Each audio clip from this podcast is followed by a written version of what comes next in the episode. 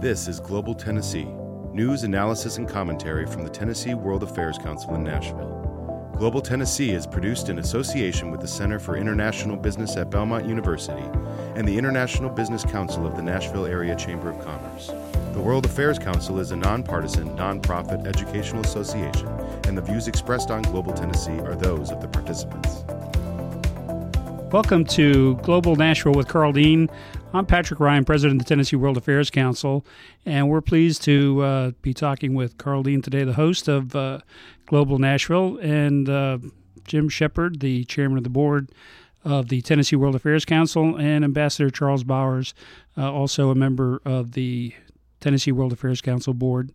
Uh, we're pleased to bring you uh, uh, the Global Nashville with Karl Dean podcast uh, after a brief uh, hiatus over the summer, but we wanted to get back back to business. And Karl, welcome back from your summer trips and and our getting this podcast back on the schedule. Yeah, it's good to be back. Uh, today we're going to uh, talk about uh, the the things that make Nashville a, a, global city. We're going to talk a little bit about the change of leadership in the city with the election of uh, the new mayor, John Cooper. Uh, we'll talk about international business, uh, new Americans, uh, cultural activities, um, and uh, other things happening in Nashville. Uh, so, thank you, gentlemen, for coming in today. Karl, b- before we get um, too far into this, I know you had a um, trip over the summer that, that made the headlines uh, here in Nashville, and and uh, even the Washington Post that reported a story about you and a small boat and uh, and ice up up north. Why don't you tell us what that was all about? Yeah, well, I think the uh, the news story certainly. Um, I think it was exciting, but it was not quite as dangerous as I think a lot of people assume. Uh, I went up to um, Svalbard, which is an island north of Norway, quite a bit north of Norway, above the Arctic Circle uh, where we went out on a uh, a boat, about a 60 footer, with a crew of four, and there were eight of us from Nashville. Um, it was not a trip; it was on my bucket list, but uh, they're putting it together, and they invited me to go, and I thought, well, this will probably be the last opportunity for me ever to do this in my life, so I wanted to go. And our goal was to um, basically boat around the island and we went up to about 80 degrees latitude, um, which is pretty far up yeah, um, yeah, toward sure. the Ar- toward the Arctic, and reached the point where this boat couldn't go any further because of the ice. Uh, but we actually were able to have the experience of getting off the boat and walking on the ice pack covering the ocean there, which was which was interesting. Um, and then the island itself, it's a big island, and it's it's uh, there's no vegetation really there at all. Um, it's known for having polar bears, uh, walruses, Arctic fox, um, some interesting birds. Uh, very pretty. Uh, and then the, the ice and all of the different um, glaciers that we saw, it's just kind of a stark beauty. But it was a good trip. And on the way back, we were out for about 10 days. And on the way back, when we were heading back, uh, one morning at about 4:30, the crew woke us up and said that um, there was smoke coming out of the pump room, and they wanted us to immediately gather uh, in front of the boat outside, which we did. And one of the things to bear in mind is that the entire time we were there, the sun never set. So at 4:30 in the morning, it's not like you're running around in the dark trying to find your way to the top of the boat. Right it's like three three o'clock in the afternoon, so that was fairly easy. Uh, we get up there, and the captain informs us that they were concerned about the smoke and the toxicity potentially of the smoke, and he had decided that we needed to get off the boat. And so um, they inflated these say, these two uh, rescue rafts that could hold probably 10 people, maybe 12 people each. and uh, we got into those and we're floating out in the ocean there. And uh, helicopters arrived to get us in probably 10, 10 minutes after we were there. Were you detached from the mothership? Were you? We were detached from the mothership. Yeah, yeah. So they, you know, they with the risk of fire or something happening, they didn't want the rafts to be near the ship. They okay. wanted us to be away from it. And so when the helicopters arrived, they um, the rescue crew from the from the island, and you know they rescue uh, people came down uh, one at a time to get us, hook us up, and take us up into the helicopter, hoist us up. Um, and that went really smooth. It probably took a minute and a half per person to be removed from the ocean and up to the up to the to the helicopters. We were all wearing these safety suits that in theory, and I think it's probably true, you could float out in the ocean in those safety suits, just in the water, probably for a day or two, and be fine if they remained watertight, which Sure. I think they, they would have. And so we got into the helicopters. They took us back to the to the rescue center and then to the to the to the hospital to make sure there was no smoke inhalation issues. And then we were released to spend the next the two days we thought we had left on the boat, sort of looking around the island a little more a little more detail. But I can't speak highly enough of the the crew. The crew never panicked. They certainly put us first. Um, and they got they were very organized about how they handled it. Safety was their main concern, and then the rescue people were extraordinarily competent. I mean, they've they've done this before. They've taken people off out of the water and off boats, and so they handled that very smoothly. Um, and one of the we were greeted by uh, a doctor when we arrived at the at the headquarters for the safety folks, and he said, uh, "Welcome to Norway. This is uh, the welfare state. Your rescue is free, and and you'll now be going to the hospital, and that'll be free too." So I thought, well, that's that's nice, you know. Long live socialism. There you go. Yeah. Democratic socialism. Yeah, they were very. Uh, you couldn't. Very impressed by everything that was done there, and the, it was the highlight of the trip. I mean, I, obviously we were a little apprehensive, but my biggest fear, frankly, was that I thought we were fine getting off the boat. I just thought that once we got into these rafts, we'd be floating out there, you know, for an hour or two, and that would be a little hairy, just bouncing around out there, people getting seasick and things. But that didn't happen. How far from land were you? Oh, we weren't that far. I mean, you could see. It was in sight. yeah, you could see land. Okay. I mean, we were never, maybe just for a very brief time, but we were never really out of view of, of land. We were going around the island and Okay, going into fjords cruising. and things like that. Yeah. This was a sailing vessel. It was a sailing vessel with motors, and I think we we were almost exclusively using the motor, and we weren't sailing. Um, I would recommend it. I mean, you know, Which part are you Well, yeah, recommending? well, actually, you know, I recommend it all, but the um, it is the Arctic is a very interesting place, and I we spent some time reading about it. And the the beauty of this area, it- it's sort of like almost like a desert because it's so stark, it's so empty. Uh, but the ice and the glaciers are, are, are remarkable, and uh, the polar bears. You know, we saw probably ten or eleven uh, on the trip. The um, the community there is tourism's big. There's a lot of coal mining that's done on the island. Um, there have been Russian settlements, and there still is a, a Russian uh, coal operation On the Svalbard? Y- Yep. And so it, it's an interesting place. Yeah, Uh, it's sure. a little off the beaten track. Well, it's it's increasingly in the news, and you probably heard over the summer the, the concern over the melting on Greenland, and you know Greenland was yeah. in the news uh, after the uh, acquisition proposal was was floated. but uh, before that, there was news about the uh, tremendous billions of gallons a day of, of Sand uh, being cr- of, of water that uh, Yeah. was running off uh, from the, the melting there. Well, they have the same issues there. I mean, I I don't know. Wherever you are in Europe, you're going to hear about global warming. Um, whether you're in Switzerland and the glaciers melting there, or whether you're uh, in Sure. Nor- Norway or Svalbard up in the far north, I mean, the glaciers are retreating. I mean, there's, there's no no question about that. And it's probably not a consensus uh, that I heard about the status of the of the Arctic ice, the Arctic ice pack, uh, whether that's withdrawing, but that's the that's the prediction that that's going to continue to shrink. And new, you know, people talk about new boat passages opening up and things like that. Um, but it's an interesting place. Well, that's that's also in the news. The uh, commercial uh, exploitation of the Arctic. Uh, there was a meeting of the Arctic Council, and that, that made some news. Uh, Secretary Pompeo was there, and, and also the Chinese are laying claim to the east-west route as part of their Belt and Road project. So, the Arctic is uh, becoming more and more newsworthy, and, and something that we need to uh, learn more about. One of the interesting things in um, in the main town on the island is they have this um, seed bank, which is built into uh, into the into the ground. It's like uh, very deep, and you can't go into it. We actually saw the building, the structures for it. Um, and there they preserve seeds of all known uh, plant life in the world, and they continue to gather it and maintain it. Um, just so Is that on Svalbard? Yes. Oh, okay. I've, he- I've heard of it. I, I thought it was on the mainland. Yeah. So it's that's that's there, and we were able to go by that.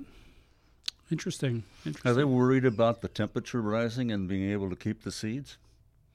Because that was basically a, a, a freezer that they built. right? Yeah, I don't know where they are in that. Actually, I think the I don't know what the date is, but the, the, the person who started that is coming to Nashville in the next week or two uh, to speak um, about that project. Well, we'll have to see about getting uh, that person on the podcast.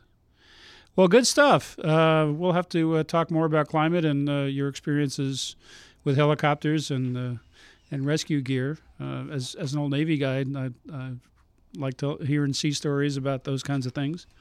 Uh, but let's let's turn towards uh, what's going on in Nashville. And as former mayor of our fair city, you were one of the distinguished uh, guests at the swearing in of uh, our new mayor, John Cooper. Um, any uh, any reflections on leadership in terms of the globalness of Nashville? What what impact uh, new leadership might have on the international aspects of our city? Well, one of the things that I was struck by attending uh, Mayor Cooper's inauguration was the recognition there and the reality that the Metro Council um, is become more diverse. Um, in this last go round, uh, the city elected its first Muslim council member, Right. or councilwoman at large.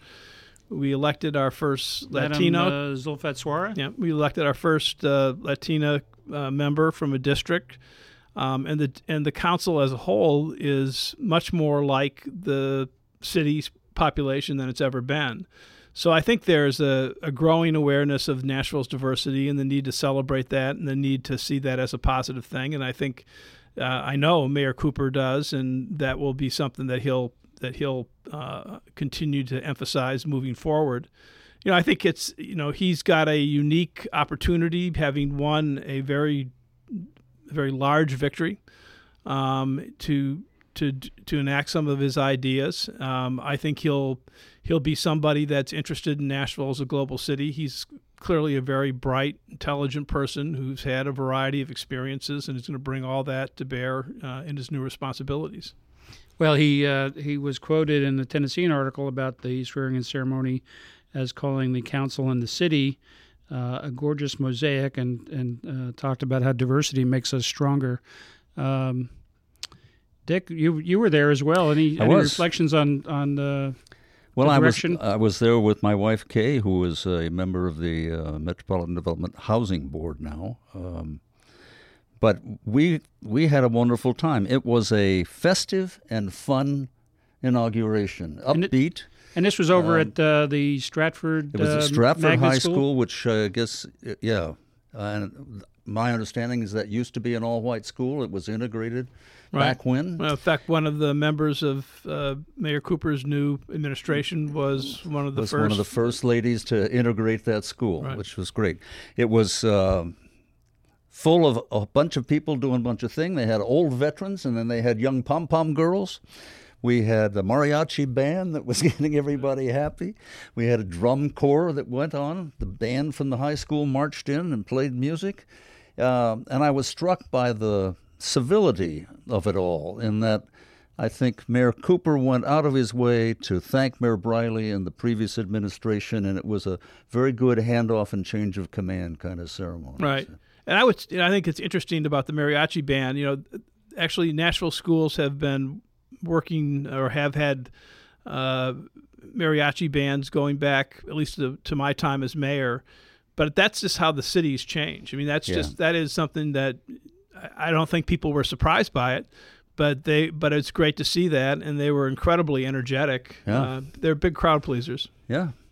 And TSU had a choir that was that closed out the ceremony, and they were just rocking it out. it was a wonderful afternoon. Sorry, wonderful sorry, I missed that. I, Yeah. I, I will note that um, Stratford was one of the schools uh, participating in our academic World Quest program, the uh, competition we do with high school students, and we're always anxious to add more schools to uh, the list of uh, uh, Metro Nashville schools and other schools that participate in that. And we uh, are always happy to visit schools and talk about what WorldQuest is and what it can do for students in terms of providing some global awareness education and inspiring young people to think about the, the world outside Davidson County.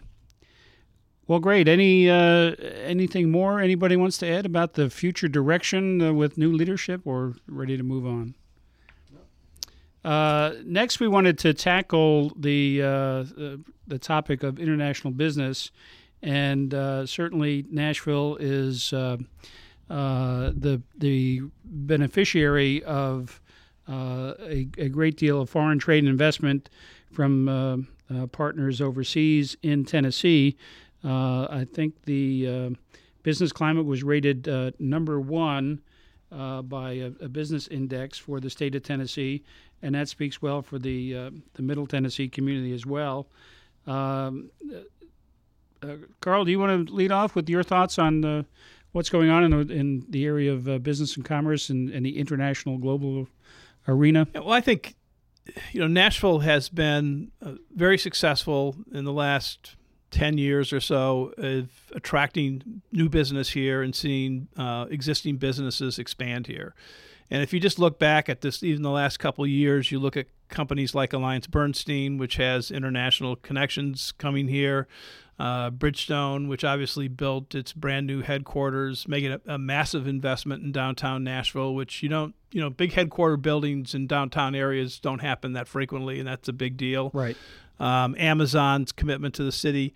You, know, you can go on and name others, but there are all these companies that, that are involved in international trade and our international entities that are choosing Nashville. And the reason for that is um, I think the city is, has a really strong economy. The basics are, are, are, are good here.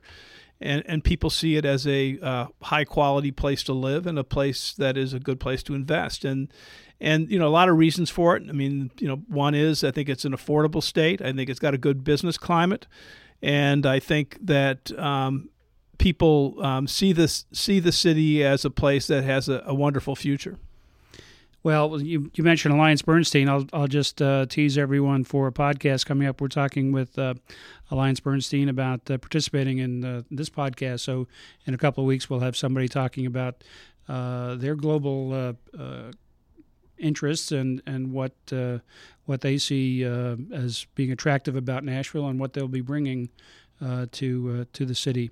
I just wanted to remind everybody that this is the Global Nashville with Karl Dean podcast, part of the Global Tennessee podcast service from the Tennessee World Affairs Council. We're talking with former Mayor Karl Dean, uh, Mr. Jim Shepard. He's the chairman of the Tennessee World Affairs Council Board of Directors, and Ambassador Dick Bowers uh, from uh, career as a Foreign Service Officer, Ambassador to Bolivia, and a member of the board of the Tennessee World Affairs Council. And uh, Jim, we, we left off with uh, a conversation uh, started about international business. And as the former chairman of the International Business Council of the Nashville Area Chamber and president of Carlex Glass International Business Concern, uh, you're you're our business guy here. So, what's your take on what's happening in the business environment uh, on the on the global side of things? Well, thanks, Pat. I, maybe I'll begin by uh, telling our, our listeners just how significant international business is to Middle Tennessee. Uh, currently, we have over 300 foreign owned corporations in operation in Middle Tennessee, and they are representing 30 different countries.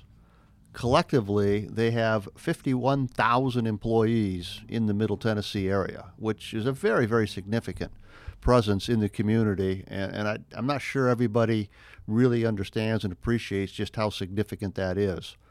Uh, I could say, you know, think about why, and we talked a little bit about that earlier. It's a, certainly a very, very uh, welcoming environment. People want to live here from a quality of life but also uh, makes sense from a business perspective. Uh, the tax structure is, is attractive. And I think one of the, the real keys certainly was landing Nissan uh, 25, 30 years ago, whenever that occurred. That really was the nucleus that, that got everything started. Uh, as Nissan grew operations, supplier companies came in to support Nissan.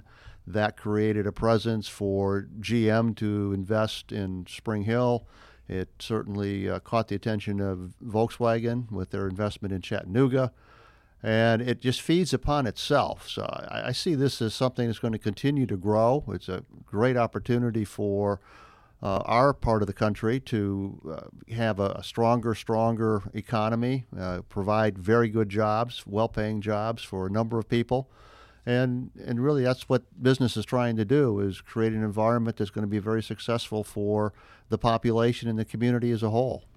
Well, one of the, one of the areas uh, you know you talked about foreign trade and investment, and, and a lot of people don't realize that there's a, a thing called foreign trade zone, which uh, for Nashville, Davidson County was established uh, back in 1983, which basically is a, a customs territory that uh, attracts business to our area because they can bring their goods into this uh, foreign trade zone and not have them uh, impose uh, duty on those goods and and export alike. but clearly there's there's a lot of initiatives of the federal government, the state government, and the local government uh, to make Nashville and uh, Tennessee an attractive destination for foreign trade investment, as as you pointed out. Uh, Dick, you wanted to talk about the uh, concept of Nashville as a destination. But just uh, from my personal viewpoint, I mean, I spent my career as a diplomat mostly overseas and was not personally involved with the business community, although I had a lot of uh, contacts with them. But I'm struck with, with the uh, number of foreign tourists that are coming to Nashville these days. And I go down to Broadway and you go into Tootsie's and you can raise a beer with a German visitor, for example. Um, the other side of that is Nashville has become an international culinary wonder place. You can get whatever kind of food you want, and usually it's all very good. So Nashville's very diverse, very international, and I'm glad it is. Well, I'll give you a corollary to that. Uh, about 10 years ago, I was in Tokyo, Japan on a business trip. And we, uh, after dinner, we decided to uh, sample the nightlife a little bit. We went to our host's uh, local bar. we walked in, and everybody was dressed dressed in country western attire. it turned out to be a karaoke bar, but totally country western. All the conversation was in Japanese until somebody got up to sing, and they sang in perfect English. It was it was the most bizarre experience I had. So Nashville is, is not only attracting people but exporting a lot of our culture as well. Well, one thing I'd, I'd, add to this discussion, I think, is important to is the significance and the positive growth of our airport.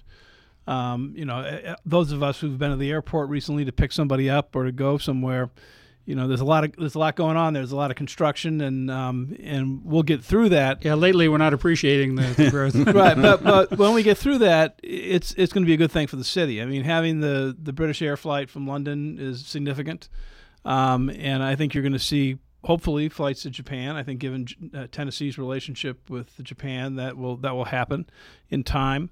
Um, but having a great airport, which uh, ours is getting better and better and better, is going to be a real benefit to our city. Well, talking with Lori Odom, who's also on our board and, and is VP for international things at the Nashville Chamber, that uh, flight from London to Nashville uh, has opened uh, interest in, in the UK for uh, trade and investment with uh, with Tennessee. So that's that's a plus. Uh, I'll also mention a, a, plug for Sister Cities of Nashville.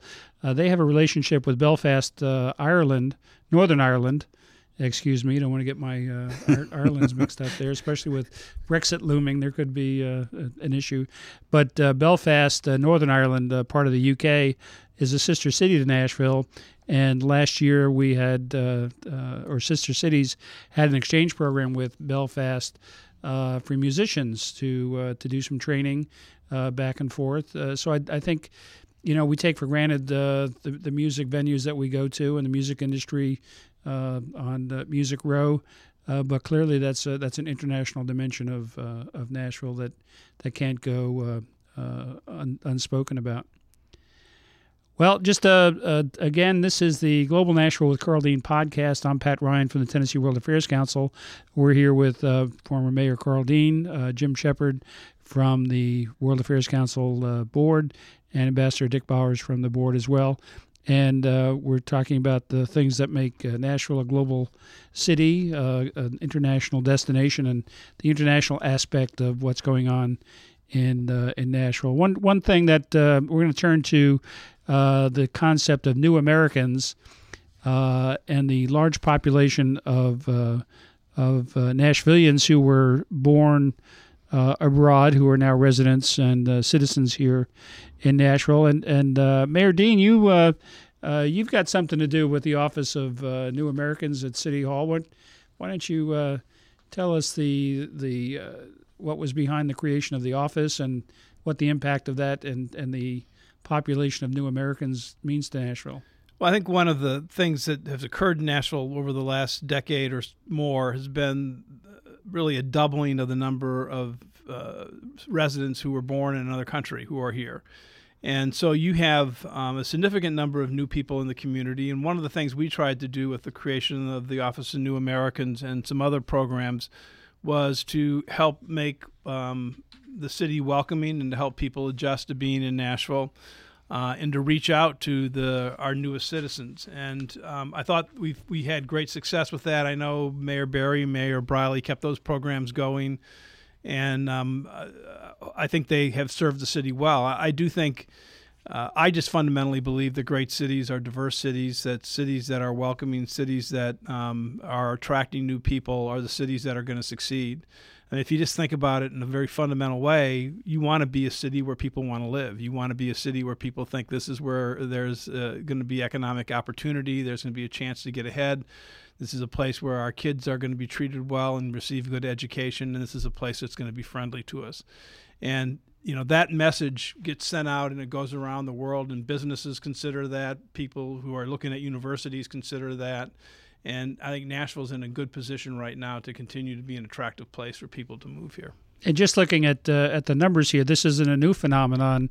Um, according to something called the world population review nashville's foreign-born population uh, nearly doubled uh, what's the last decade. It tripled between 1990 and 2000 and nearly doubled in the last decade.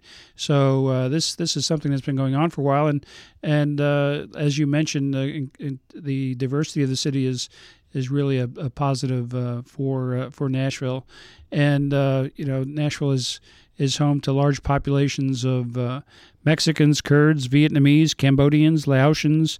Um, people from Arab countries, a variety of nations there, and Bantus, uh, large pa- uh, Pakistani and Afghani uh, populations.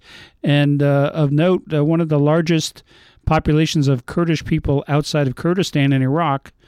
Um, and I don't know that we have good numbers on that, but uh, clearly the Kurdish community is is a important part of Nashville's diversity. And there was a recent feature in the Nashville scene about the Kurdish population and how they're uh, coming together in a Chamber of Commerce and some other efforts uh, to uh, advance uh, that community. So there's a, a, rich history, and, and as you point out, it's uh, a positive factor uh, for for Nashville.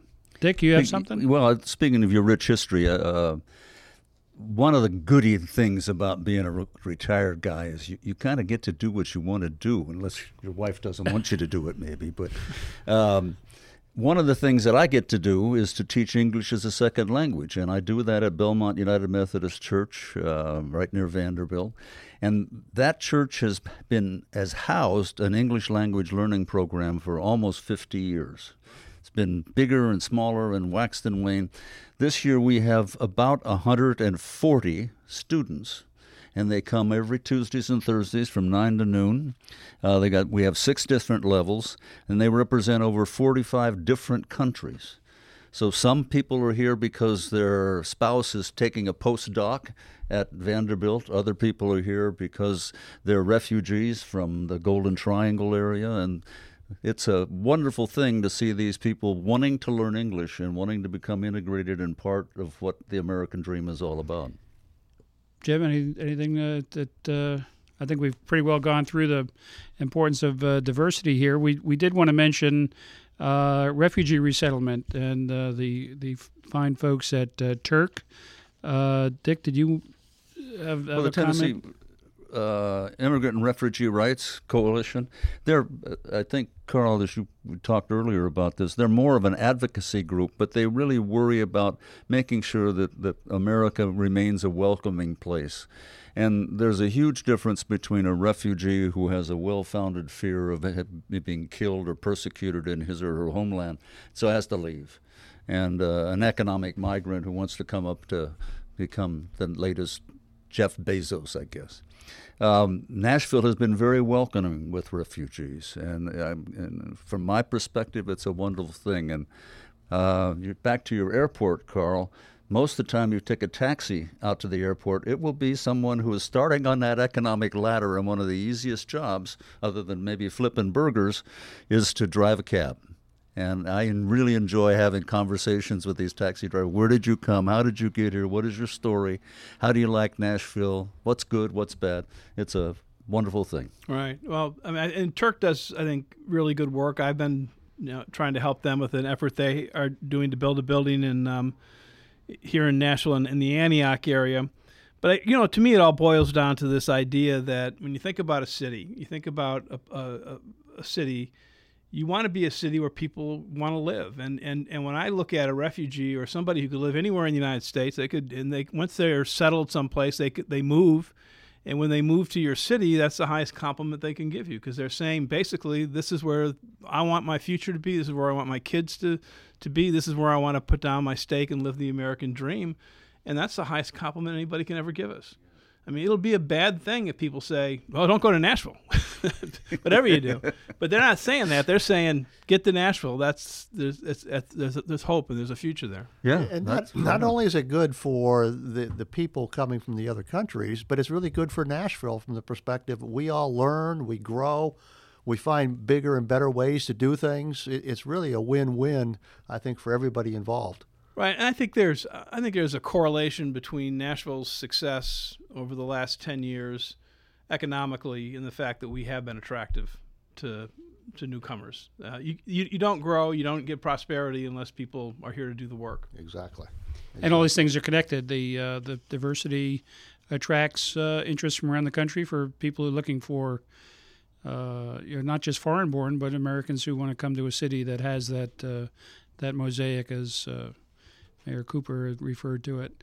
Uh, let's just talk briefly about uh, you know in relation to New Americans, some of the cultural festivals that uh, go on in Nashville. When uh, when this podcast airs, we'll have just gone through the Celebrate Nashville, which is a major event for anybody who hasn't gone. I uh, hope you uh, I hope you were able to get to this year's event. If not, put it on your calendar for next year. But there's a host of uh, activities that uh, if if you subscribe to any kind of city calendar or planner, you can identify some of these. And, and a couple of them that occur to me is the uh, uh, clearly the Cherry Blossom Festival in the spring at at downtown at City Hall. Courthouse, yeah, that's one of the uh, in front front of the courthouse. Yeah, that's uh, that's a fantastic that's, event. That's grown exponentially, and that you know, and that goes back to uh, during my first term, uh, the consul's office, consul general office, moved to Nashville from New Orleans, and um, we very consciously worked with uh, the consul general to create a, an event to celebrate the relationship between Nashville and Japan